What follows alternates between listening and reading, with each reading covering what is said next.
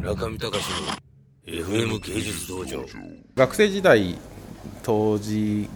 の研究するその大学の方に入ってちゃんとした器も作ってたり釉薬の勉強もしたんですけど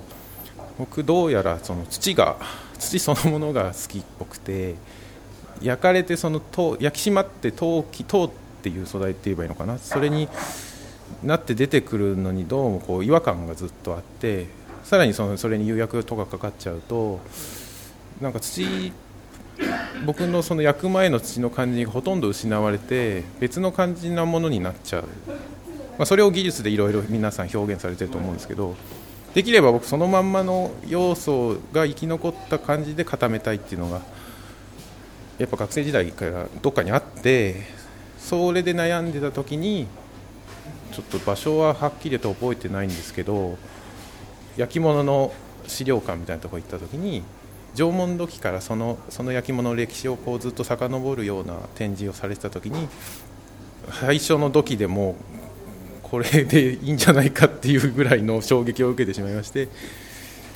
それからですねもう学生中もずっと土器を作りたいということで土器を始めて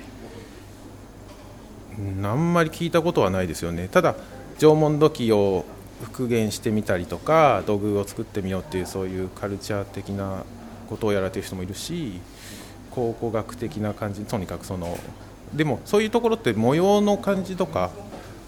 形態のそのを全部基づいてそういうのに基づいて作ることが多いんで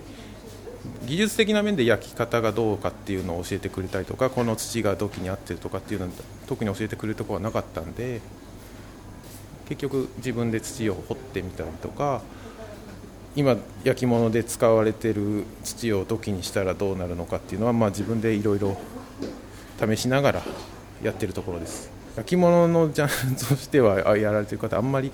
いないかなっていう気はします。でももう形を作って焚き火のなんか延長みたいので焼くっていう単純な行為なんであんまりその何度で止めなきゃいけないとか細かい話はなくて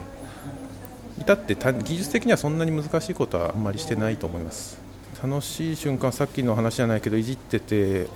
なんだこれはっていうまだまだ全然土の表情とかっていろいろ出てくると思うんですけどそういうのに出会えた時かもしれないですね。土っていうのを主張するんであればこの温度帯の焼き物が一番僕は正直にできてるかなとは思いますね。もっとすっごい高い温度で焼いてその土に含まれている成分を引き出したりするやり方もいろいろあるんですけど僕はこの低温の方がまだ土っぽいなっていう感じはしてるんで。一応もう食器の本当に今の人に合いそうな形にしてみたりとかいろいろ試してはいるんですけどあの常用っていうんです普段使いの器としてはもう最近ではやっぱり勝てないというかその強度の面で言ったりとか水が染みやすいとかの面ではもう全くなんつうんだ使い物にならないっていうそうもう今の世の中の常識からしたらそうなんでどっかでその乾き物入れてもらったりとかもう本当に割れやすい感じで言ったら結構脆いんですよね。まあ、本当にその焼き物の説明をしてこんな感じですって説明したお客さんには、まあ、逆に自由に使ってもらったりとかしてもらってますね中見隆の FM 芸術道場